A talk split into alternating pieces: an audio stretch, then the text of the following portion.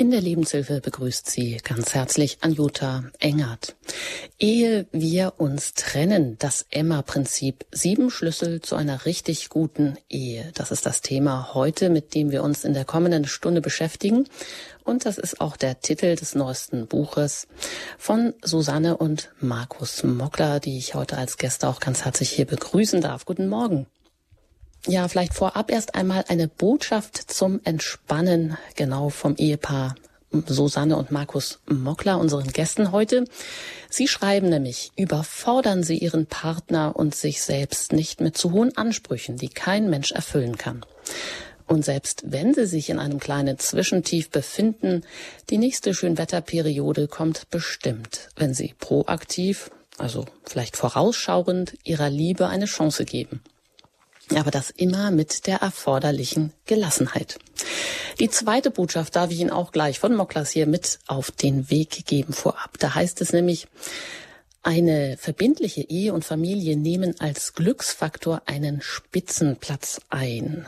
Und allein die Natur des Menschen fördert ja auch anhand der Sozialforschung die besten Argumente für eine dauerhafte Partnerschaft zutage. Da muss man noch nicht einmal Religion oder Moral bemühen. So wie man jedem Übergewichtigen in der Regel raten wird, sich mehr zu bewegen und weniger Kalorien zu sich zu nehmen, so müsste man jedem Glücksuchenden empfehlen, die Ehe zu suchen. So das Ehepaar Mockler. Ja, und die dritte Botschaft möchte ich ja auch noch anschließen. Ich zitiere, lassen Sie sich besser durch folgenden Leitgedanken bestimmen. Der Partner an Ihrer Seite ist genau der Richtige für Sie. Auch wenn er Fehler und Macken hat, die haben wir ja alle. Aber mit dieser Selbstbestätigung im Hinterkopf kann ich doch meinen Partner immer wieder neu sehen und auf Entdeckungsreise gehen, was ich alles noch nicht von ihm weiß, seine Vorlieben, seine Liebessprache und so weiter. Ja, zu dieser Sichtweise möchte ich Sie einladen, wenn wir jetzt die Beziehung zu unserem besten Schatz an unserer Seite in den Blick nehmen. Bitte nicht ausschalten, nicht abschalten, keine Vorwürfe oder Angriffe heraushören, sondern bei sich selbst anfangen. Denn dem Stillstand in unserer Ehe ist immer auch ein Rückschritt. Automatisch lassen wir im Bemühen um unseren Ehepartner nach. Aber immer können wir an der Qualität unserer Ehe arbeiten, denn die Verbindung zu unserem Partner kann auch noch nach Jahrzehnten gemeinsamer Ehe tiefer, schöner, erfüllter, ja sogar wieder verliebter und begehrenswerter und erotischer werden. Ja, soweit mal einen Vorgeschmack aus dem Buch, das Sie beide geschrieben haben, das Emma-Prinzip, sieben Schlüssel zu einer richtig guten Ehe, letztes Jahr herausgekommen. Herzlich willkommen, Susanne und Markus Muckler. Hallo. Hallo, guten Morgen. Schön, dass Sie beide da sind. Frau Mockler, Sie sind systemische Paartherapeutin. Sie haben noch einen Bachelor in Psychologie gemacht, nachdem ja, die acht gemeinsamen Kinder aus dem Gröbsten raus waren, sag ich mal, und haben auch dafür noch offensichtlich sehr viel Energie gehabt. Sie, Herr Mockler, sind Journalist. Sie leiten den evangelischen Pressedienst in Baden-Württemberg. Außerdem geben Sie noch das Vierteljahresmagazin Faktor C von Christen in der Wirtschaft heraus. Und das ist auch nicht Ihr erstes gemeinsames Projekt. Sie haben auch schon Familie der unschätzbare Glücksfaktor geschrieben und das scheint ja auch in diesem Buch immer wieder durch, dass das ein großer Glücksfaktor ist. Ja, wenn das so ist, dann muss das auch an Ihnen lebendig sein oder irgendwie sichtbar sein. Haben Sie denn Ihre Entscheidung von damals, vor über drei Jahrzehnten, als Sie sich wahrscheinlich hochmotiviert am Traualtar das Ja-Wort gegeben haben, haben Sie das jemals bereut? Wir erwarten natürlich ein eindeutiges Ja, äh, nein. Dann bekommen Sie das eindeutige Nein. Wir haben es nie bereut. Ähm, aber es hat sich total viel verändert. Also wenn man sich vorstellt, wie man in so eine Ehe reingeht, wir waren erst 20, als wir geheiratet haben. Und ähm, wie das eine Eigendynamik bekommen hat, wie sich die Beziehung durch die Kinder auch verändert hat. Also das ist schon ein großer ähm, Fortschritt und eine große Bereicherung. Frau Mockler, wie sehen Sie das? Also ich habe es definitiv auch nie bereut, meinen Mann geheiratet zu haben. Im Gegenteil, es ist wirklich ähm, schöner geworden mit den Jahren. Wir haben ähm, auch Zeiten gehabt, in denen es anstrengend war, gerade als die Kinder kleiner waren, wo wir ein bisschen durchkämpfen mussten. Aber ähm, das Kämpfen hat sich gelohnt und das nicht aufgeben, das Dranbleiben hat sich voll gelohnt und wir haben gemerkt, dass je mehr wir äh, einander wieder in Blick nehmen und auch einfach sehen, es sind Phasen, durch die wir gehen und die gehen rum und dann kommen andere Phasen, wo es besser und schöner wird. Das hat sich, ja, wir, wir sind so froh, dass wir zusammengeblieben sind und erleben jetzt gerade, wo die Kinder groß sind, einfach nochmal eine ganz neue, schöne Phase unserer Ehe. Ich glaube, das kann ich ähm, ein bisschen auch bestätigen, soweit man das zwischen den Zeilen auch immer wieder durchlesen kann. Und das ist durchaus auch authentisch, was Sie da zu Papier bringen. Ja, und es soll ja eigentlich auch so sein, dass Ehe und Partnerschaft das Leben irgendwie leichter, irgendwie schöner macht, dass man Krisen und Probleme zusammen doch eigentlich besser bewältigen kann. Und ähm, Sie schreiben ja auch und stellen heraus, dass rein statistisch gesehen Verheiratete länger leben, gesünder leben. Aber andererseits zeigt ja die heutige Realität auch, dass immer weniger Paare dazu in der Lage sind, so eine dauerhafte Beziehung mit all den Herausforderungen, ich sage jetzt mal gewinnbringend, zu meistern. Ja, haben Sie denn jetzt ein neues Buch auf den Markt gebracht? Haben Sie damit auch irgendwie eine neue Idee entwickelt mit diesem sogenannten Emma-Prinzip? Wie sind Sie darauf gekommen? Also wir glauben schon, dass die Idee besonders ist oder wir sind davon überzeugt. Darauf gekommen sind wir eigentlich auch aus meiner Beratungspraxis oder aus unserer Erfahrung mit anderen Paaren. Wir sind vielen Paaren begegnet, die, äh, wo einzelne Partner für ihre Probleme den anderen verantwortlich machen. Also zu mir kommen Paare und haben im Prinzip den Anspruch, mach mal meinen Partner äh, besser, netter, arbeite mal an dem, damit es uns gemeinsam besser geht. Also diese Idee, ich könnte selber mich verändern und einen Schritt gehen und etwas an meiner Partnerschaft drehen, die haben nicht so viele, sondern die denken, der andere müsste anders werden. Und deshalb ist die Idee als solche schon besonders, dass man sagt, ähm, ja, ist eigentlich auch für Paare, bevor sie so in der tiefen Krise im Loch landen. Es ist nicht ein Krisenbewältigungsbuch, sondern ein Ermutigungsbuch vorher. Und dass wir sagen, bevor es euch richtig schlecht miteinander geht, bevor ihr überhaupt in ein Loch fallt, ähm, fang du an, was zu verändern. Wenn du merkst, mein Partner driftet so ein bisschen von mir weg oder wenn du merkst, meine Gefühle werden ähm, kühler, ich, ich habe nicht mehr diese Intensität mit meinem Partner. Klar, das gibt es, dass es mal ganz intensiv und eng ist und auch mal ein bisschen nebeneinander hergeht. Aber wenn es so auseinanderdriftet, dann mach was, dann dreh an einem Schlüssel, damit es wieder besser wird. Also wir sind überzeugt, dieses, äh, dieser Ansatz ist besonders und dieser Ansatz ist auch besonders wirksam. Mhm. Herr Mockler, wie sind Sie denn auf Emma gekommen? Da denkt man ja erstmal an diese Frauenzeitschrift Emma.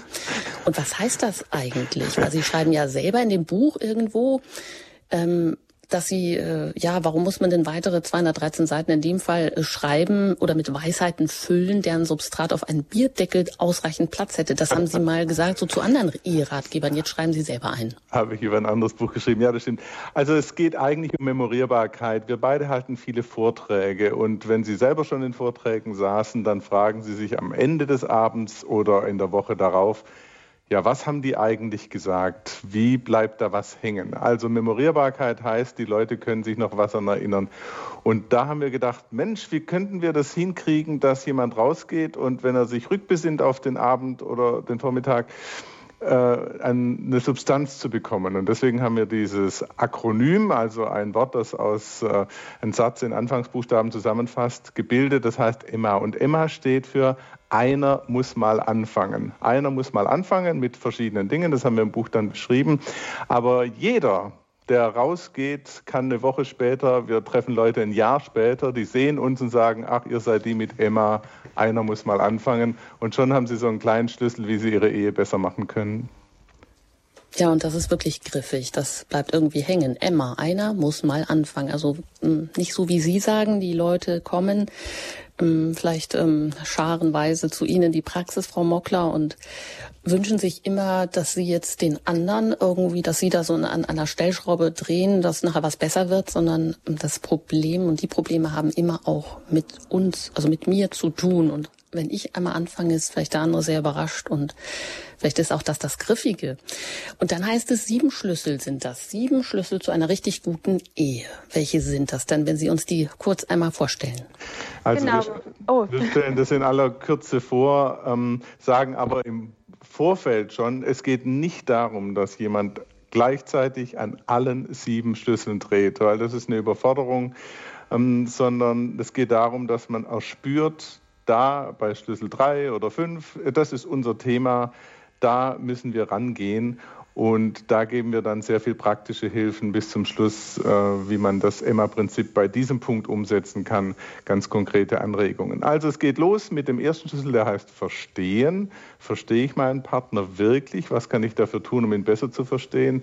Da gibt es schon einige Illusionen, weil man denkt, ja, wenn die mal 20, 30 Jahre verheiratet sind, verstehen die einander. Und es gibt Forschungsergebnisse, die zeigen, ist gar nicht so, sondern das Verständnis lässt sogar zum großen Teil nach, weil man meint, man wisse schon alles über den Partner äh, und ihn in seinen Veränderungen und seinen Wünschen gar nicht so richtig wahrnimmt. Susanne, machst du weiter mit dem zweiten Schlüssel? Genau, der Schlüssel Vertrauen ist auch einer, es kann sein, dass Vertrauen hängt, also da hängt was schief in der Beziehung einer, ähm, äh, ja, weiß nicht so richtig, hm, ähm, kann ich vertrauen, bin ich vielleicht furchtbar eifersüchtig auf den anderen, dann muss man daran arbeiten, dass man weiß, ich bin wirklich für dich da, ich stehe hinter dir, du kannst dich auf mich verlassen. Da geben wir auch Übungen dazu, was man tun kann, um einander wieder oder überhaupt erst einmal neu zu vertrauen. Das hat auch viel mit sich in der Tiefe kennen und äh, zu wissen, ich kann mich auf dich verlassen zu tun. Und der dritte Schlüssel heißt vergeben. Und das ist auch äh, elementar, dass man, äh, also manche Leute bringen nach Jahren Geschichten vor, die vor, was weiß ich, sieben oder zehn Jahren passiert sind. Damals hast du mich sitzen lassen, damals musste ich die ganze Arbeit machen und du hast eine tolle Reise gemacht oder damals hast du geflirtet mit der Schulfreundin und mit der ehemaligen und ich war eifersüchtig. Ich äh, muss immer wieder auch bereit sein, die großen und auch die kleinen Dinge zu vergeben und darum handelt das dritte Kapitel. Markus, du wieder? Das vierte, der vierte Schlüssel heißt Verschenken. Da versuchen wir so rauszukriegen, was braucht mein Partner eigentlich an Geschenken? Wie verschenke ich mich und wie nehme ich wahr, was beim Partner wirkt? Man schenkt nämlich auch manchmal Dinge, die beim Partner gar nicht so super ankommen und hat es doch nur gut gemeint. Aber verschenken ist wichtig, dass äh, der andere diese Signale der Wertschätzung bekommt. Und dann kommt als fünfter Schlüssel Verführen, da geht es ums Thema Sexualität. Auch da muss mal einer anfangen, nämlich dahin zu gehen, zu sagen, was braucht mein Partner und wie können wir gemeinsam eine schönere sexuelle Gemeinschaft genießen. Es ist unter Christen auch oft ein sehr belastetes Thema, was wir sehr schade finden. Die Bibel spricht sehr viel positiver über Sexualität, als wir das oft tun. Unser sechstes Kapitel vertiefen geht, äh, da geht es ja so ein besonderes Kapitel. Es geht darum, einen Mehrwert zu haben, nicht nur für uns selber zu leben, sondern auch ähm, äh, in die Tiefe und in die Weite zu kommen, also auch äh, uns für gemeinsame Projekte zu engagieren, gemeinsame Werte herauszubilden, herauszuarbeiten, zu entwickeln, ähm, wir leben nicht nur für uns in dieser Welt und als Paar haben wir doppelte Manpower, kann man sagen, Man- und Womanpower und äh, da können wir viel mehr bewirken und es tut uns gut, in die Tiefe zu gehen, also auch geistliche Gemeinschaft zu haben und dann aber auch in die Weite zu leben, indem wir auch einen gemeinsamen Dienst zum Beispiel tun für andere, uns gemeinsam engagieren. Das ist das Kapitel Vertiefen. Und dann letztes Kapitel ist das Kapitel Verlieben. Wir sind überzeugt, wir können und sollen uns auch immer wieder neu verlieben ineinander, in den gleichen Partner immer wieder verlieben. Nicht nach draußen verlieben, sondern immer wieder neu in meinen Schatz verlieben. Ja, das sind die Kapitel. Und dann gibt es noch ein Bonuskapitel zum Thema Liebe und Respekt. Da beziehen wir uns auf ein Buch, das unsere Beziehung sehr verändert hat. Liebe und Respekt sind die wichtigsten die vielleicht wichtigsten Themen in der Ehe. Und darum dreht sich alles, dass wir einander lieben und dass wir einander ehren. Und da gibt es eben ein Bonuskapitel dazu. Ja, das sagen Sie, Susanne und Markus Mockler, die heute hier zu Gast sind in der Lebenshilfe zum Thema Ehe wir uns trennen. Das Emma-Prinzip, so lautet der neueste Titel Ihres gemeinsamen Buches, Sieben Schlüssel zu einer richtig guten Ehe. Und Emma, Sie sagen das ist ein Akronym, das bedeutet so viel wie einer muss mal anfangen, weil Sie doch die Erfahrung gemacht haben, Sie halten viele Vorträge und fragen sich, was ist denn hängen geblieben? Was nehmen die denn eigentlich davon mit? Und das ist sicher so ein Begriff, der hängen bleibt. Und ähm, etwas, was man jeden Tag neu sich fragen kann, wenn irgendwo doch nicht immer alles so ganz rund läuft. Ja, Sie haben jetzt zuletzt gesagt, bei dem siebten Schlüssel verlieben. Sie beide sind über drei Jahrzehnte verheiratet.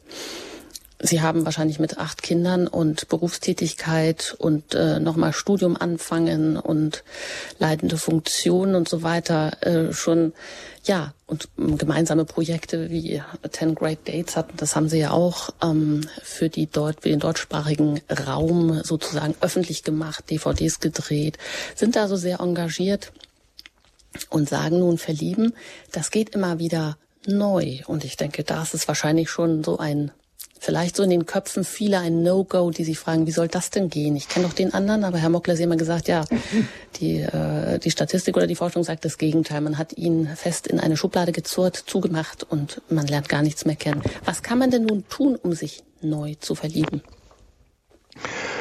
Oh, da kann man sehr vieles tun. Der Einstieg ist eine Perspektive, ähm, nämlich die Frage, wer hat Priorität in meinem Leben? Wenn ich erwarte, dass mein Partner so neben mir herläuft und funktioniert, dann ist es eine Gemeinschaft, die ja eher so funktional ausgerichtet ist. Wenn ich sage, hey, das ist der Mensch an meiner Seite, der sein Leben mit mir teilt, das ist der Mensch, den mir Gott geschenkt hat und an die Seite gestellt hat, dann sehe ich ihn schon mal mit ganz anderen Augen an. Und dann versuche ich ihn einfach neu zu entdecken und versuche ihm ja, auch Signale zu senden. Neu verlieben kann ich mich dadurch, dass ich einen Liebesbrief schreibe. Neu verlieben kann ich dadurch, dass ich ein Geschenk mache und ähm, gemeinsame Aktivitäten tue. Neu verlieben kann ich mich schon dadurch, dass ich mal aufschreibe, wie dankbar ich bin für all das, was mir dieser Partner im Leben geschenkt hat.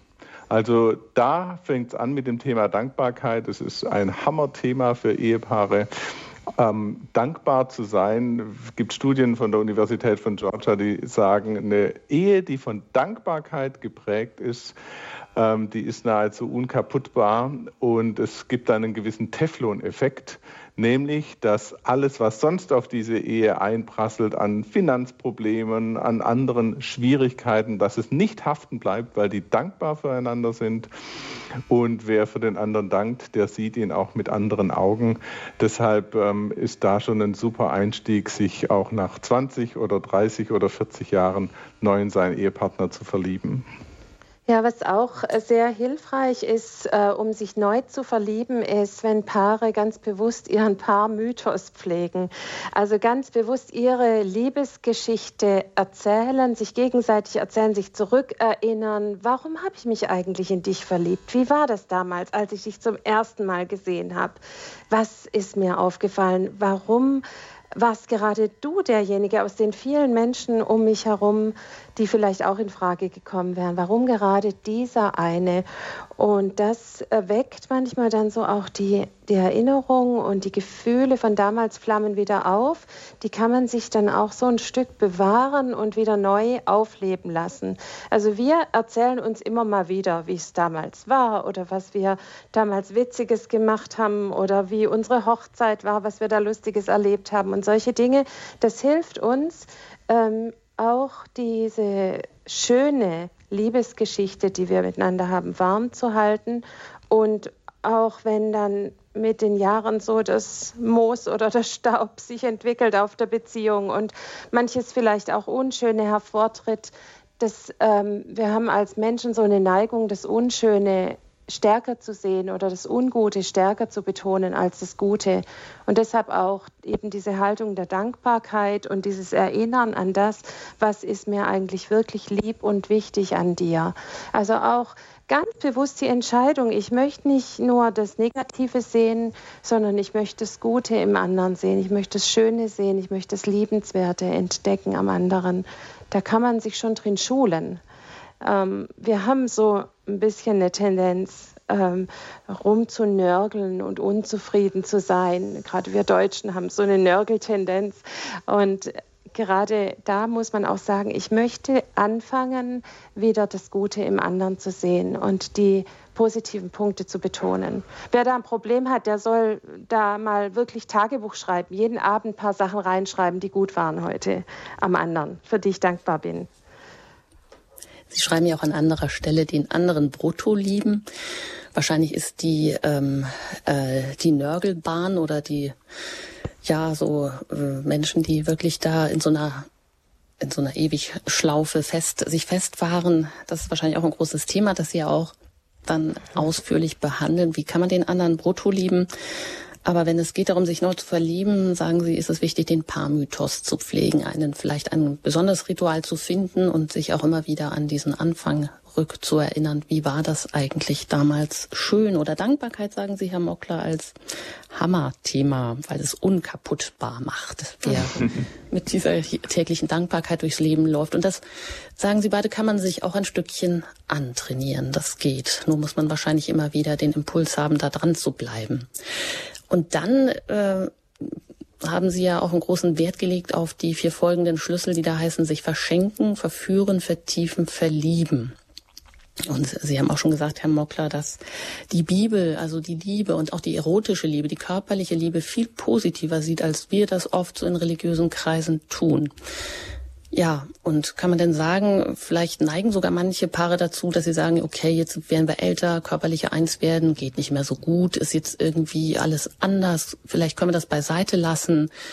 Oder ist das im Gegenteil vielleicht ganz wichtig, dass das körperliche Einswerden in der Sexualität, also auch noch nach, nach Jahrzehnten so ein wichtiger Indikator für eine glückliche Ehe ist? Vermutlich letzteres. Ähm, es ist ein bisschen schwierig, weil jedes Paar anders ist und es bestimmt auch Paare gibt, die mit weniger Sexualität gut und glücklich durchs Leben gehen. Aber bei den meisten ist es so, es läuft etwas, ich sag mal, unfreiwillig aus. Also irgendjemand mag jetzt nicht mehr äh, und der andere setzt dann seine eigenen Bedürfnisse zurück. Man findet auf der körperlichen Ebene nicht mehr richtig zusammen. Und dann ist es nicht so gut, dann sind die Leute auch nicht so glücklich damit, sondern es ist eher eine Kröte, die man in der Beziehung schluckt. Und wir glauben, dass das schade ist. Wir glauben, dass man sich um ein Geschenk Gottes bringt. Wir glauben, dass Gott da was reingelegt hat, was Paare wirklich über Jahre und Jahrzehnte auch enger zusammenschmiede. Das ist so wie ein Kit in der Beziehung und dass es sich deshalb lohnt, auch da dran zu bleiben und sich ja in der sexuellen Gemeinschaft letztlich von Gott beschenken zu lassen dafür, ähm, was, was da Gutes drin liegt. Also wir werben sehr dafür, dass Paare das nicht einschlafen lassen. Wir werben sehr dafür, dass Paare nicht wie Brüderchen und Schwesterchen zusammenwohnen, sondern da, wo sie die Möglichkeit haben, auch dranbleiben und einander helfen, mehr Lust, mehr Freude zu entwickeln. Was kann denn jeder der Partner ganz konkret auch dazu beitragen, dass das Intimleben besser wird, Frau Mockler? Ähm, also als, als allerwichtigstes, äh, Sie, Sie sollten, ähm, die beiden Partner sollten bereit sein, keinen Ego-Sex zu leben, sondern sich auf den Partner einzustellen. Ähm, sich äh, gegenseitig zu zum Geschenk zu machen und auch zu fragen, wie kann ich dich beschenken? Was tut dir gut? Wir haben unsere Bilder, wir sind ja sehr unterschiedlich. Mann und Frau sind unterschiedlich und dann ist nochmal jeder für sich individuell sehr unterschiedlich und jeder lebt seine Sexualität total verschieden. Wir haben Bilder im Kopf vielleicht aus irgendwelchen Filmen, Medien oder sonst was und denken, so muss es laufen, aber es kann sein, mein Partner möchte was ganz anderes und deshalb ist es Nachfragen, liebevoll, einfühlsam auf den anderen eingehen und nicht nur irgendwas ähm, abarbeiten, was ich vielleicht für richtig halte oder was mir jetzt am meisten bringt. Das ist wichtig. Also der, letztlich auch eine gute Kommunikation kann helfen zu einem guten Liebesleben. Und dann, ja, also ich denke mal, sich bewusst zu machen, dass es hier nicht darum geht, irgendwie jetzt an ein Ziel zu erreichen oder äh, irgendwie eine Leistung zu vollbringen, sondern es geht darum, dass wir beide Bindung erleben, uns gegenseitig Sicherheit geben, was Schönes schaffen, Glückshormone freisetzen. Ähm, und da braucht es Zeit dafür. Da braucht es auch vielleicht Zeit, die im Kalender dafür eingeräumt wird. Die, äh, das geht nicht auf die Schnelle. Und es äh, braucht ein, einfach auch einen, einen Willen. Ich möchte jetzt dir dieses Geschenk machen. Ich bin bereit dazu, ja. Wir meinen ja auch heute in der Gesellschaft, wir wären so frei und freizügig. Aber die ganzen Anforderungen und Bilder, die sich ergeben, auch die Freizügigkeit im Hinblick auf Pornografie etc., sind das nicht auch ganz schön viele Lusttöter, Herr Mockler? Das weiß ich nicht, ob sie Lusttöter sind, aber sie setzen falsche Skripte in die Welt, also quasi Vorbilder, denen man meint, folgen zu müssen, wo man meint, es müsste alles so laufen. Bei Pornografie ist es ja relativ klar, dass äh, so ein Bild äh, gemacht wird, Männer können immer und Frauen wollen immer und ähm, das Ganze zu einer Art Leistungssport gemacht wird, was mit der Realität ja nichts zu tun hat. Ähm, also da sind die Gefahren größer, glaube ich, an dieser Stelle. Ähm, andererseits können wir natürlich froh sein, dass wir heute gewisse Freiheiten haben und dass man mit bestimmten Dingen ein bisschen lockerer umgeht, dass wir dieses Thema aus der Verklemmtheit herausholen können, was uns äh, nicht immer gelingt, auch in der modernen Gesellschaft nicht. Ähm, aber es gibt doch viel mehr Chancen als früher, wo das alles äh, schon sehr im abgedunkelten und Taburaum verortet war. Mm, Frau Mockler, wenn Sie sagen, wichtig in der Sexualität ist vor allem kein Ego-Sex, sondern sich auf den anderen einstellen, sich gegenseitig beschenken, sich als Geschenk wahrnehmen. Ich denke, vielleicht haben häufig Frauen auch die Schwierigkeit, ähm, wenn sie auch lange das Familienleben praktizieren, viele oder mehrere Kinder haben, dann diese hohe Kunst des Loslassens und der Hingabe äh, nochmal vielleicht neu zu erlernen. Wie ist das denn möglich? Ja, da liegt sogar auch ein, äh, ein Problem drin, dass wir ähm, Mütter äh, eigentlich auch fast einen Teil dieser emotionalen Bedürfnisse äh, dieser vielleicht sogar fast erotischen Bedürfnisse auch durch unsere Kinder, durch unsere Säuglinge befriedigt bekommen. Also das Saugen ist ein lustvolles Gefühl, die Nähe, die, der Hautkontakt, da wird viel schon durch das Kind befriedigt. Das macht die Männer zum Teil auch ein Stück weit berechtigt eifersüchtig. Uns Frauen macht das ein Stück weit satt. Es erschöpft uns auch, weil wir uns so viel kümmern, äh, dass wir jetzt uns nicht auch noch um den Mann kümmern müssen. Und da verkümmert dann die Sexualität in dieser Phase. Also ich habe viele Paare, die nach einem oder zwei Kindern nicht mehr miteinander schlafen, habe ich viele Paare erlebt. Und ähm, da, das ist so, wir Frauen äh, müssen dann auch ähm, unsere äh, Körperlichkeit ein Stück weit neu entdecken, auch ein Ja dazu finden, uns auch pflegen, uns selber Gutes tun, indem wir uns ja auch schön sein dürfen. Es tut uns auch gut, wenn unser Mann uns sagt, du bist schön und ich mag dich so, wie du bist. Ähm, und es ist wirklich auch hier wieder eine Entscheidung, eine Kopfsache. Ich möchte nicht nur für meine Kinder hier meine Nähe und Wärme geben, sondern mein Partner braucht es auch und dem möchte ich das auch schenken. Und ich darf mir auch selber dabei nehmen. Es darf auch mir gut tun. Es ist nicht nur, ich bin nicht nur Objekt, also wie es in der Pornografie oft ist, dass die Frauen das Sexobjekt sind, sondern ich darf hier hinfühlen, ich darf mir das gönnen, ich darf hier nehmen und Kraft tanken. Diese Haltung haben wenig Frauen. Viele Frauen fühlen sich als Lustbefriedigerin ihres Mannes heute immer noch. Und da darf man umdenken und darf äh, auch ein Stück weit, ähm, also das ist dann kein Ego-Sex, sondern es beschenkt den Mann, wenn die Frau sich auch ähm, gut fühlt dabei und es auch genießen kann. Das heißt, viele Dinge spielen sich eigentlich im Kopf an, äh, ab, Entschuldigung, und ja, sind dann auch ist, eigentlich doch dann erlernbar oder auch verlernbar oder umlernbar. Also man kann da auch andere sozusagen Gedankenautobahnen ansteuern. Ist dann letztendlich eigentlich der Kopf vielleicht sogar das größte Sexualorgan und haben wir von daher auch viele Steuermechanismen selber ein bisschen in der Hand, also auch eine positive Botschaft? Das mag, äh, das, das ist so. Tatsächlich vieles spielt sich im Kopf ab. Vor allem auch viele Blockaden spielen sich im Kopf ab.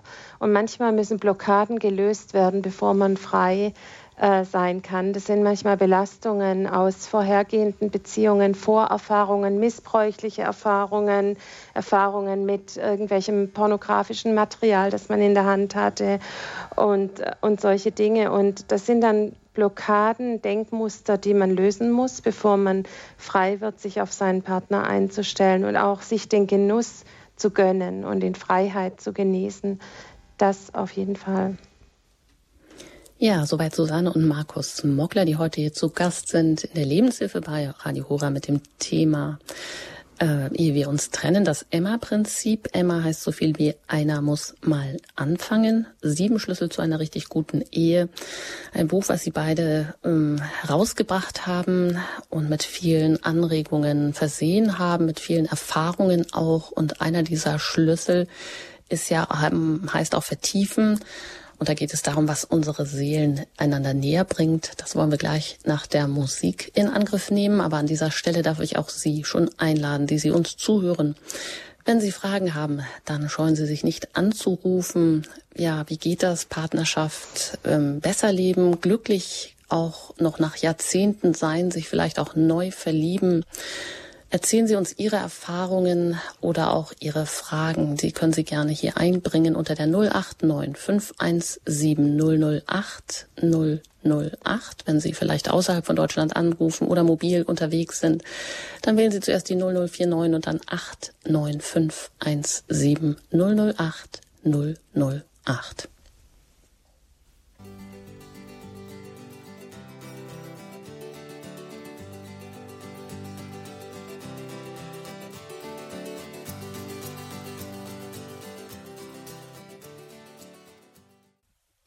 Wir sind im Gespräch mit Susanne und Markus Mockler. Ein Ehepaar, was gemeinsam ein Buch geschrieben hat, das Emma-Prinzip, sieben Schlüssel zu einer richtig guten Ehe. Frau Mockler ist systemische Paartherapeutin, hat den Bachelor in Psychologie nach acht Kindern noch gemacht. Herr Mockler ist Journalist, leitet den evangelischen Pressedienst und beide stehen uns hier heute voll zur Verfügung und Sie haben die Möglichkeit, uns jetzt unter der 089 zu erreichen, 517 008 008, wenn Sie eine Frage haben zu den vielen Schlüsseln und dem Thema, dem wir uns hier heute widmen. Und ja, ich glaube, dem Moklas ist es auch ein wichtiges Anliegen, dass das, was wir hier tun, nicht so den Beigeschmack des Schweren hat und äh, gleich sich Vorwürfe reinmischen und das alles so nach Arbeit riecht und schmeckt, sondern das soll eigentlich eine Prävention auch sein, damit es einfach besser läuft. Und deshalb ähm, schreiben Sie auch ähm, in dem Schlüssel vertiefen, damit es besser läuft, kann man auch äh, gucken, wie, ja, wo, wo schwingen denn unsere Seelen und wie kann man auch da zu einer besseren Seelenverwandtschaft kommen. Das wollen wir gleich besprechen. Vorab darf ich aber auch schon den ersten Hörer aus Dresden begrüßen. Hallo, guten Tag. Ja, guten Tag. Ja, ich finde das Thema sehr existenziell. Äh, für uns, wir sind schon ziemlich bejahrte Ehepartner und äh, ja, das Thema Sexualität spielt natürlich auch eine große Rolle und auch Gedanken in der Richtung, ja, sollte man damit aufhören und so, so beiseite legen, das ist ja doch kompliziert, nicht? Und aber ich muss sagen, also mir persönlich hat sehr geholfen die intensive Beschäftigung mit dem Ehesakrament. Und da verdanke ich auch einigen Vorträgen in Radio Horeb. Eine ganz neue Sicht. Ich habe das gar nicht so, äh, so hoch bewertet, aber die Tatsache, dass man nicht allein zu zweit ist, sondern dass da noch die, die, die Hilfe von oben, von Gott, von Jesus dabei ist, die schafft eine ganz neue Perspektive. Das wollte ich nur dazu sagen noch. Vielen Dank. Dankeschön, das werden wir hier gleich noch aufgreifen. Und ich möchte es direkt an das Ehepaar Mockler weitergeben. Der Faktor, der Dritte im Bunde. Wie wichtig ist das? Natürlich setzt voraus, dass man das auch äh, wahrnimmt und weiß, oder? Ja, ähm, also dazu gibt es auch interessante Studien, zum Beispiel, dass Paare, die miteinander beten, kaum trennungsgefährdet sind. Wenn ein Paar eins darin geworden ist, ähm, zu Gott zu beten, dann ähm, bringt es so viel Gemeinschaft und so viel äh, Verbundenheit. Es ist also sehr, sehr stark. Und wir glauben auch, dass Gott, der uns geschaffen hat, Interesse hat an unserer Gemeinschaft und an gelingenden Ehen. Wenn ich den Begriff Ehesakrament hier mal aufgreifen darf, dann würde ich sagen, wenn die Ehe etwas ist, wo was vom Heil Gottes sichtbar wird, dann haben wir als Christen natürlich auch eine Verantwortung, dass in unseren Ehen etwas vom Heil sichtbar wird. Und auch deswegen ist uns das Emma-Prinzip so wichtig, weil wir Ehen helfen wollen, dass sie stärker werden, dass sie was ausstrahlen und das, was von der Liebe Gottes auch sichtbar wird in dieser Ehe. Ja, vielen Dank für diesen Anruf und den äh, Beitrag, den Sie da jetzt hier, der bisher vielleicht noch ein bisschen gefehlt hat, noch gebracht haben, dass das natürlich auch ein ganz wesentlicher Schlüssel ist, da, dass wir nicht alleine unterwegs sind, dass uns auch dieser, dass die Gewissheit mit Gott im Bund zu sein, natürlich eine große Sicherheit geben kann. Ja, und Sie können uns weiter anrufen unter der 089 517 008 008. Ja, und ähm, Sie haben auch schon gesagt, die Sexualität, die ist auch, die ist ein Geschenk, um das man sich nicht bringen sollte, auch wie ein Kit. Und bringt sie vielleicht auch eine tiefere Seelenverwandtschaft oder setzt sie eine Seelenverwandtschaft voraus? Was meint der Schlüssel vertiefen? Ähm, vertiefen, da geht es uns äh, tatsächlich darum, dass wir ähm, Werte teilen, dass wir in, äh, dass, dass wir ähm, über wichtige, elementare Dinge uns austauschen, dass unsere Gespräche nicht nur an der Oberfläche bleiben, dass wir nicht nur Smalltalk machen. Das ist nett, das ist gut, das kann ich aber auch mit jedem anderen Menschen, mit jedem Nachbarn machen. Aber dass wir miteinander in die Tiefe kommen, dass ich verstehe, was meinen Partner bewegt und auch wie er denkt über gewisse moralische, ethische Fragen, über ähm, ja, existenzielle Fragen da kann man unglaublich mehr zueinander rücken. Und das fällt Leuten total schwer. Also wir erleben viele Paare, die an der Oberfläche bleiben und die das auch ein Stück weit vermissen oder die miteinander ausgehen und sagen, ja, was sollen wir denn jetzt miteinander reden?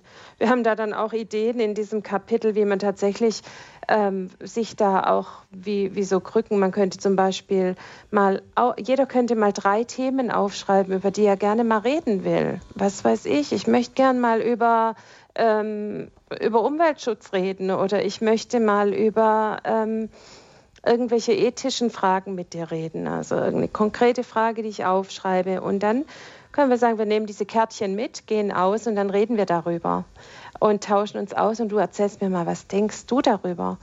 Das ist so spannend, weil das, das führt zu einer Herzens-, zu einer Seelennähe, die in eine andere Dimension führt. Und dann ist bei Vertiefen für uns auch wichtig, aber Markus, kannst vielleicht du erzählen, dass wir auch ein gemeinsames geistliches Leben einfach anstreben und, und leben wollen. Genau, wir beobachten auch bei vielen christlichen Paaren, die gehen sonntags Gottesdienst oder Messe, die versuchen Veranstaltungen unter der Woche, aber wenn es darum geht, im Hause als Paargemeinschaft zu pflegen, da bricht es dann weg. Das schaffen ganz viele, auch wenn sie noch so fromm sind, das schaffen sie nicht. Und da haben wir gedacht, das ist eigentlich schade, Gibt es Schritte, die einen in diese Richtung des gemeinsam gepflegten Glaubens zu Hause führen? Und das haben wir auch mal so aufgelistet. Also ich denke, viele Paare schaffen noch ein Tischgebet, was wir sehr gut finden. Auch wieder die Haltung der Dankbarkeit Gott gegenüber ähm, für das, was er uns kredenzt.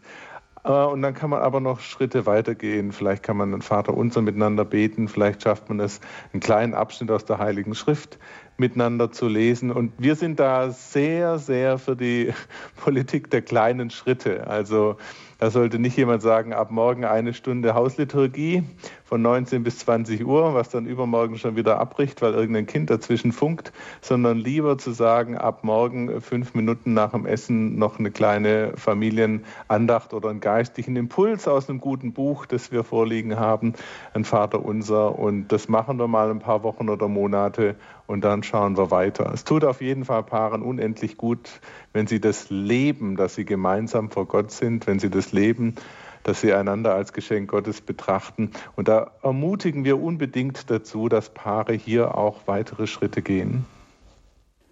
Ja, und ich ermutige Sie auch dazu, sich durchaus auch hier in der Sendung zu melden und das Ganze vielleicht auch als eine Chance, ein Geschenk zu sehen. Sieben Schlüssel zu einer richtig guten Ehe, das Emma-Prinzip. Einer muss mal anfangen. Sie erreichen uns unter der 089 517 008 008. Herr Mockler, Sie haben mit Ihrer Frau zusammen eben dieses Buch geschrieben im Wissen darum, dass Männer oft gar nicht begeistert sind, wenn ihre Frau ankommt und sagen, du Schatz, guck mal, ich habe hier was ganz Tolles, das müssen wir jetzt unbedingt mal äh, machen. Da können wir ganz viele tolle neue Ideen und Impulse rausfiltern. Wie äh, bringt man denn Männer dazu, sich überhaupt mit der Frau auf den Weg zu machen, vielleicht sowas zu lesen, auf einen Vortrag zu gehen? Ähm, so einen Eheabend mal irgendwie einzuführen. Was ist denn so, ähm, wie geht das? Wie funktioniert das bei Männern? da braucht man ein spezielles Marketing. Es darf nicht zu anstrengend aussehen. Deswegen mögen wir auch so die Begrifflichkeit nicht. Man muss an seiner Beziehung arbeiten. Das ist zwar in der Sache richtig, aber wir haben eh so viel Arbeit und jetzt soll die Beziehung auch noch ein zusätzliches Arbeitsfeld werden. Da haben die meisten Männer und wahrscheinlich auch manche Frauen überhaupt keine Lust drauf. Von daher wünschen wir uns, dass man das in ein besseres Setting bringt, wo man mehr Freude dran hat. Deswegen waren wir und sind große Verfechter von Dates, von Rendezvous, von Verabredungen, dass man nicht sagt, boah, heute Abend müssen wir aber mal das Thema X groß durchexerzieren, sondern sagt, lass uns heute Abend ausgehen. Ein Thema möchte ich heute Abend mitnehmen, darüber können wir vielleicht auch noch reden. Aber es soll eine gewisse Leichtigkeit reinkommen. Wie wir überhaupt der Meinung sind, dass wir vieles in der Beziehung, in der Ehe zu sehr unter dem Aspekt Probleme und Schwierigkeiten und läuft nicht so sehen. Und die Frage ist, wie wir da eine gewisse Leichtigkeit, was Spielerisches reinbringen. Unser Freund David Arp aus den USA, der sagte immer, Spaß in der Ehe ist eine ernste Sache. Und damit meinte er, dass es einfach wichtig ist, nahezu elementar, dass man miteinander lachen kann, dass man miteinander Freude hat und er hat noch den schönen Satz ergänzt, Paare, die miteinander lachen, sind nicht auf dem Weg zum Scheidungsanwalt. Und das stimmt. Also wenn ich den Menschen an meiner Seite, wenn wir so viel Spaß miteinander haben, dann gehen Trennungsgedanken einfach auch schneller weg. Das halten wir für wichtig. Das haben wir im Kapitel Verlieben ganz zum Schluss auch noch mal weiter ausgeführt. Für wichtig, dass man wirklich äh, das Ganze nicht nur in dem Aspekt Probleme wälzen, an der Beziehung arbeiten sieht, sondern sagt, hey, wie können wir eigentlich wieder und mehr Spaß miteinander haben? Spaß in der Ehe, eine ernste Sache. Das wollen wir nachklingen lassen bei ein paar Takten Musik.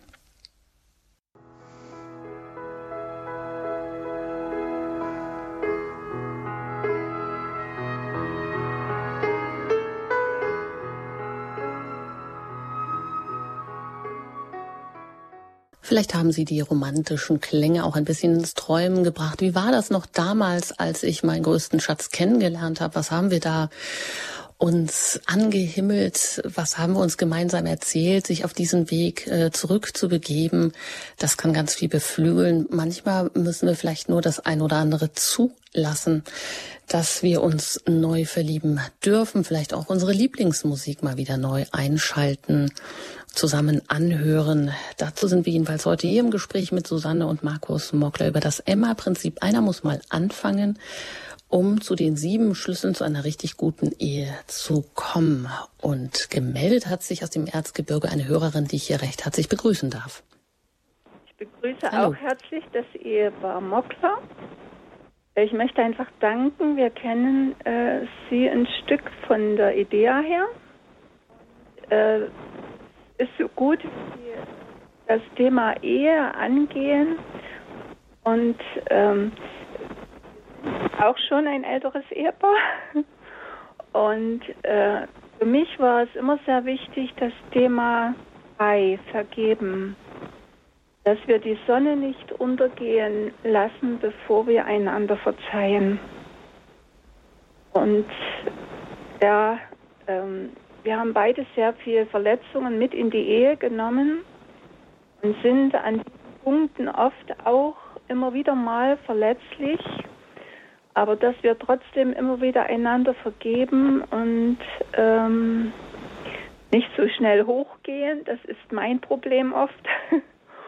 Und äh, dass wir trotzdem uns immer wieder die Hand reichen und sagen, ja, wir können das abladen vor dem Kreuz und dürfen wieder neu aufstehen, aufeinander zugehen und miteinander gehen. Vielen Dank, dass Sie nochmal ein konkretes Beispiel bringen für diesen Schlüssel, der hier vergeben heißt. Dankeschön. Und ja, das äh, Susanne und Markus Mockler schreiben ja auch vom Segen von Ehe und Familie. Dass die, der Partner kann ja auch sowas sein wie ein Universaltherapeutikum oder Sie sagen Universalprophylaktikum. Also wenn man Belastungen mit in die Ehe bringt, kann es ja durchaus auch sein, dass ich mich nicht sofort an den nächsten Therapeuten wenden muss, sondern dass schon ähm, der gemeinsame Ansprechpartner und der, der mich wirklich in der Tiefe verstehen kann, dass der da auch vieles ähm, ja auffangen kann, oder? Wie ist das gemeint mit dem Universaltherapeutikum? Also es bezieht sich auf viele Studien über den Gesundheitszustand von Menschen und da kristallisiert sich klar raus, dass Menschen, die verheiratet sind, ähm, weniger krank sind, höhere Lebenserwartung haben. Wenn sie krank sind, werden sie schneller wieder gesund. Ähm, das ist zum Teil so frappierend, dass man wirklich nur staunen kann. Also wir finden das so beeindruckend, dass wir uns schon gefragt haben, warum Krankenkassen nicht Ehekurse anbieten. Und zwar nicht, weil sie jetzt besonders auf Ehe stehen, sondern weil sie damit Geld sparen könnten. Sie müssten weniger für Krankheit ausgeben, weil die Leute gesünder wären. Da ist ja die Prophylaxe sozusagen drin. Und da geht es wirklich um Ehen. Es gibt nochmal signifikante Unterschiede zwischen Paaren, die unverheiratet zusammenleben und denen, die verheiratet sind. Also manche würden sagen, dem Trauschein wohnt halt doch irgendwie ein Zauber inne. Aber was man empirisch belegen kann, ist, dass die Ehe für die allermeisten Menschen das Gesündeste ist und das, was ihnen am meisten Glück verspricht. Und dass äh, wir deswegen sind wir so, so heiß auch auf Ehe und glauben, es ist auch nicht nur ein christliches Thema, sondern es ist ein gesellschaftliches Thema. Also es ist gesund, es ist schön, es ist glücksbringend, verheiratet zu sein. Es tut uns gut, wenn wir eine gute Ehe führen. Deshalb sollten wir alles dafür tun, dass sie gut läuft und gut ist. Und trotzdem muss man aufpassen, der Partner ist natürlich nicht das Universaltherapeutikum in dem Sinne, dass er der Heilsbringer ist. Und das ist eine falsche Erwartung, die manche an den Partner haben. Du bist verantwortlich für mein Wohlbefinden. Du bist verantwortlich für mein Seelenheil. Wenn du lieb zu mir bist, geht's mir gut. Das ist ein völlig falscher und ein völlig überhöhter Gedanke. Davor möchte ich aus, ausdrücklich warnen. Ich bin überzeugt, wir können unsere tiefen Bedürfnisse und wirklich unser, jemand, der uns zutiefst versteht und zutiefst berührt, ist nur Gott. Das können wir nicht vom Partner erwarten. Und viele ähm, haben keine Beziehung zu Gott und legen deshalb diese Erwartung in den Partner hinein. Die Menschen möchte ich ausdrücklich ermutigen, suchen Sie Gott und suchen Sie den Kontakt zu ihm. Das wiederum kann unglaublich hilfreich sein, auch in Paarproblemen, wenn ich Gott mit einbeziehe, ihn anrufe, ihn bitte hilf doch, hier ist die Situation so verworren, so verknotet oder da komme ich nicht weiter, hilf doch, dass es uns wieder leichter und besser geht oder dass ich meinen Partner wieder verstehen kann oder dass ich wieder bereit werde, auf ihn zuzugehen. Solche Dinge.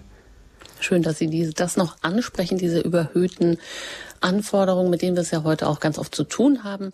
Aber das macht, glaube ich, auch deutlich, man sieht daran, dass das immer, wenn wir über ihr sprechen, auch eine Gratwanderung ist. Ne? Weil andererseits kann ja wirklich, also wenn man das vergleicht mit Menschen, die keinen Partner haben, dann ist ja der Partner auch schon ein so wertvoller Gesprächspartner, dass das, und so meinte ich es in diesem Fall, das oft ja einen anderen Gesprächspartner, den man vielleicht im Rahmen einer Therapie suchen muss oder einer, eines Seelsorgegesprächs, ist immer gut und wichtig und richtig, aber manchmal macht das ja einiges auch überflüssig in dem Sinne.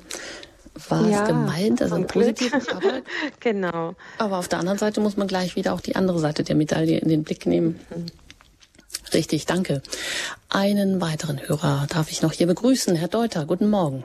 Ja, guten Morgen. Grüße Sie. Vielen Dank für die Sendung. Ähm, ähm, das war der letzte Punkt, den Sie gerade erwähnt haben, dass der andere mich glücklich macht. Ähm, das ist also sowas von wichtig für mich. Ich lebe eine Fernbeziehung mit jemand aus Südamerika. Ich war sehr oft, längere Aufenthalte hatte ich dort. Und es kam immer dasselbe zum Vorschein, ähm, dass ich nach dem Motto dafür verantwortlich bin, dass es ihr gut geht. Sonst, wenn ich sie nicht glücklich mache, dann kann sie weiter alleine bleiben. Äh, dazu kommt, dass ich, äh, wie soll ich sagen, ähm, mh, hm, ja, das, was mich angeht, ähm, manche sagen, habe eine Gabe, die Menschen über die körperliche Behandlung einfach mehr zu sich zu bringen. Und das ist sehr oft passiert äh, und äh, das hat sie sowas von eifersüchtig gemacht. Und in Südamerika ist Eifersucht so normal wie Bier hier bei uns in, der, in, in der Gaststätte. Ja. Das ist eine Normalität bei Männern und Frauen. Und da hat sie von mir erwartet, dass sie sich so glücklich und wohl fühlt wie die anderen, äh, insbesondere Frauen. Aber das das ist keine, keine sexuelle Beziehung, das ist eine körperliche Behandlung. Und das ist einfach, das ist etwas, was äh, jeden gut tut. Und die Leute wollen das einfach, wollen, aber das hat sie, wie soll ich sagen, immer in, wie im falschen Hals bekommen. Und das hat nur dazu geführt, dass ich immer in, in, eine gewisse oder große Distanz zu ihr gehen müsste, um mich abgrenzen zu können und zu zeigen, ich kann dich nicht glücklich machen, das Glück ist in dir und das Glück kann ich nur in dir auslösen oder verstärken und dabei sein. Aber dich als Partnerin ist es für mich nur begrenzt möglich. Ich kann nicht dein Therapeut sein. Das eindeutig zu trennen, Therapeut und Partner. Aber das ist immer nach wie vor dabei geblieben dass diese massivste Vorwürfe in meine Richtung sind, dass ich der Verantwortliche bin, der äh, dafür zu sorgen hat, dass es ihr gut geht. Meine Frage an Sie ist, was könnte ich dann noch tun, außer, wie soll ich sagen, in diese gesunden Abgrenzung zu stehen? Hm, danke, Herr Deuter. Gerne. Ja, das ist an sich schon mal richtig, sich gesund abzugrenzen. In dem Fall in einer Fernbeziehung ist es natürlich auch schwierig, überhaupt ähm, so eine Kontinuität zu leben und auch, äh, äh das ist ja keine normale Beziehung in Anführungsstrichen, äh, die so aus dem täglichen Geben und Nehmen lebt, sondern das ist dann ähm, praktisch projiziert auf ein paar Stunden oder Wochen, die man zusammen ist und da muss dann alles laufen und da muss dann alles drin liegen. Das macht es natürlich viel schwieriger. Ne? Also sind sie schon in sehr herausfordernden Situationen. Ich glaube, es ist auch noch wichtig, diese kulturellen Unterschiede zu sehen. Also es ist oft uns, für uns ja schon schwierig, sozusagen den Menschen, selbst wenn er im Nachbardorf aufgewachsen ist, in der Tiefe richtig zu verstehen. Ähm, die Bedürfnisse dieses, äh, dieser Partnerin in Südamerika richtig einzuschätzen, bedeutet auch, in diese Kultur noch tiefer einzutauchen, um zu verstehen, welche Signale was bei diesen Menschen auslösen. Da gibt es so horrende Unterschiede zwischen einzelnen Regionen, zwischen Ländern und Kontinenten. Also meine Beobachtung ist, ich bin auch relativ viel unterwegs gewesen, äh, dass man das immer wieder unterschätzt und vielleicht lässt sich manches einfach auch doch dadurch klären, dass man tiefer in die andere Kultur eintaucht. Ja, vielen Dank. Herr Dotter, ich hoffe, das hat Ihnen ein Stückchen weitergeholfen. Ja, vielleicht auch. Ja, Bestätigung geholfen, ja. Dankeschön. Danke, alles Gute Ihnen, auf Wiederhören. Und ja, vielleicht hier noch die Frage zum Abschluss Ehe und Familie. Ja, wenn das der Glücksfaktor sein soll, nein, Entschuldigung, zum Abschluss gibt es doch noch eine Hörerin und die will ich ja auch noch zu Wort kommen lassen, Frau Reichelmeier. Ich grüße Sie. Ja, grüß Gott.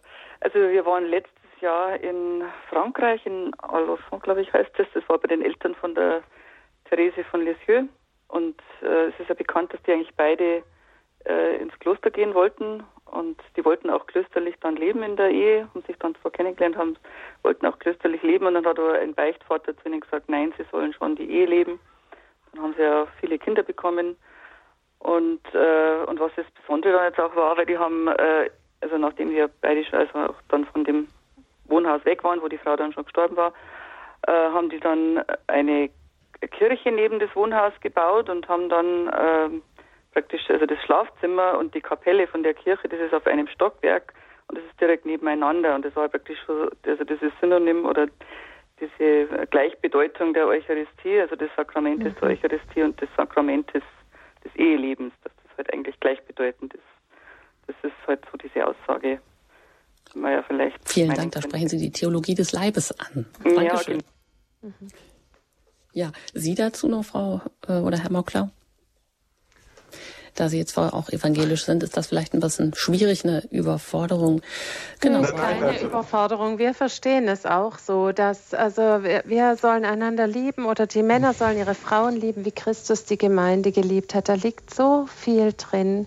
Also und, und wir sollen letztlich die Liebe Jesu zur Welt spiegeln, wir wieder in unserer Ehe. Es ist ein, ein sehr hoher Anspruch, den ganz wenige wirklich so äh, leben und dessen sich wenige bewusst sind. Aber das ist genau, was mein Mann vorher gesagt hat. Deshalb sagen wir, wir als Christen haben auch eine Verantwortung. Wir sollen wirklich Gottes Liebe widerspiegeln, in dem, wie wir Ehe leben. Und das ist eine, ja, eine, äh, ein Anspruch, aber auch was, was uns anfeuern kann und was uns das große Geschenk und diese, ja, diese Riesendimension eigentlich bewusst macht. Wir wünschten uns, christliche Ehen wären nicht äh, so gefangen in ihren Problemchen, sondern würden wie Leuchttürme in dieser Welt stehen.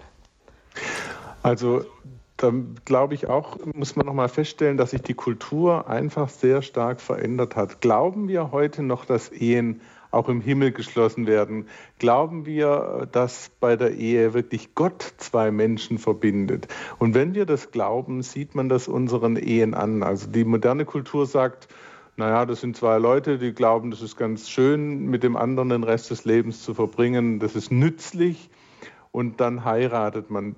Die christliche Vorstellung geht viel, viel, viel weiter. Und da kommen wir halt an den Punkt, äh, prägen wir die Kultur oder prägt die Kultur uns? Im Moment habe ich den Eindruck, ist die Kultur erfolgreicher, wie sie die Kirche und Gemeinde missioniert. Aber wir haben als Christen auch eine Verantwortung, einen Gegenakzent zu setzen und zu sagen, soweit es an uns ist, wir versuchen eine richtig gute Ehe zu leben, eine vorbildliche. Wir versuchen eine Ehe zu leben, die anderen Lust macht aufs Heiraten. Und auch deshalb ist uns dieses Emma-Prinzip äh, so ein Anliegen, damit man da auch konkrete Anregungen bekommt, hey, wie kann eigentlich meine Ehe besser werden und so auch eine, einen gewissen Leuchtturm in dieser Gesellschaft darstellen. Ja, und das geht eben selbst so weit, wie es dann in der Eucharistie geht, wo man mit dem Stück Brot Jesus in sich aufnimmt, eins wird, so wie die Ehe dann Abbild auch dafür ist ähm, und in dem Höchsten, wenn sie sich verschenken, körperlich und in allem seelisch, geistig eins werden. Und das ist ja auch eine wahnsinnig hohe Wertschätzung, ich glaube, die vielleicht auch gar nicht immer präsent ist. Also, wie Sie gesagt haben, die Liebe, die erotische, die körperliche, alle Dimensionen der Liebe, die werden hier richtig gefeiert, wie man das neudeutsch sagen könnte. ja. Ehe wir uns trennen. Ja, wir wollen uns nicht trennen. Wir wollten hier heute ja auch ähm, über Prophylaxe, Prävention, ähm, das hört sich natürlich auch wieder sehr amtlich an, aber einfach gucken, was, was kann man alles in die Wege leiten, damit es richtig gut wird und wie kann man vielleicht auch seine Gedanken neu anbahnen. Aber für Paare, die nun äh, denken, boah, ja, Ehe und Familie Glücksfaktor und die dann äh, sich angucken und denken, boah, das ist jetzt bei uns gerade gar nicht so, äh, wie Sie ja auch zitieren in Ihrem Buch, auch wenn jetzt nicht gerade so die ähm, schöne Wetterperiode ist und gerade ein Tief ist, ja, wie können Sie noch ein bisschen ähm, was Positives mit an die Hand geben, wenn es auch gerade nicht so ist, dass wir hier nicht das Blaue vom Himmel herunterreden, sondern dass es wirklich geht? Also der Punkt ist eigentlich diese Schönwetterperiode. Da, da versuche ich nochmal das Denken ein bisschen in eine andere Richtung zu lenken. Viele erreichen wir mit dem Thema Ehe nicht, weil es ihnen gerade gut geht. Die sagen, was, da ist ein Eheabend, was, da ist ein Seminar, warum sollte ich da hingehen? Meine Frau und ich haben keine Probleme. So, super. Und dann geraten sie irgendwann in eine Krise und das geht jedem Paar so. Und dann ist es oft schon relativ spät. Dann hat einer vielleicht keine Lust mehr, sich da reinzuhängen oder sind schon Tatsachen passiert, äh, die es dem anderen schwer machen, zu vergeben oder zusammenzubleiben. Das geht alles ruckzuck. Deswegen ist unser Ansatz zu sagen, wenn es dir jetzt gerade gut geht, tu was dafür, dass es so bleibt, tu was dafür, dass es morgen sogar noch besser wird. Das wird dir auf jeden Fall helfen, auch die Krise, die bei jeder Beziehung im Laufe der Jahrzehnte irgendwann kommt, besser zu verkraften, besser zu verschmerzen. Also wir, wir halten es für, auch aus eigener Erfahrung, geradezu für leichtsinnig, dass man so oft sagt, wir brauchen das nicht, uns geht es gerade gut. Wir brauchen alle Ermutigung, Stärkung und wir müssen auch alle in den schönen Wetterphasen was tun, damit wir die Schlechtwetterphasen besser überstehen. Und da sehen wir auch eine große Herausforderung von Gemeinden, dass sie Ehepaare ermutigen und nicht nur äh, Krisensitzungen oder Beratungsangebote für die Krise machen, sondern ja, das war jetzt Ihre Formulierung vorher, dass sie im ganz normalen Kirchenjahr die Ehe feiern, weil sie Gottes Geschenk ist äh, und weil sie uns Menschen voranbringt. Vielen Dank. Vielen Dank Ihnen beiden, Susanne und Markus Mockler, dass Sie sich die Zeit genommen haben, auch als Paar hier heute Referenten zur Verfügung zu stehen in der Sendung über das Emma-Prinzip. Einer muss mal anfangen. Sieben Schlüssel zu einer richtig guten Ehe. Das ist der Titel auch Ihres gemeinsamen Buches im Adeo Verlag erschienen, was Sie rausgebracht haben. Vielen Dank Ihnen beiden und ich wünsche Ihnen alles erdenklich gut Gute für Ihre Familie, für Ihre Ehe und vor allem auch für Ihre Arbeit, die Sie sich da so unermüdlich einsetzen für gute und gelingende Ehen. Vielen Dank und auf Wiederhören. Wiederhören, danke schön. Wiederhören, herzlichen Dank. Ich möchte Ihnen ganz herzlich danken fürs Zuhören, fürs Anrufen. Ich wünsche Ihnen einen gesegneten Tag. Machen Sie es gut. Ihre Anjuta Engert.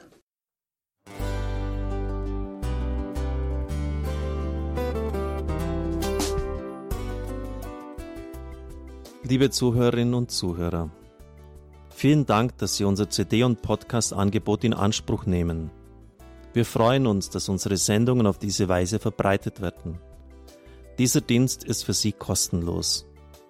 Für uns ist er allerdings mit einem nicht unerheblichen finanziellen Aufwand verbunden. Deshalb sind wir für jede Spende dankbar.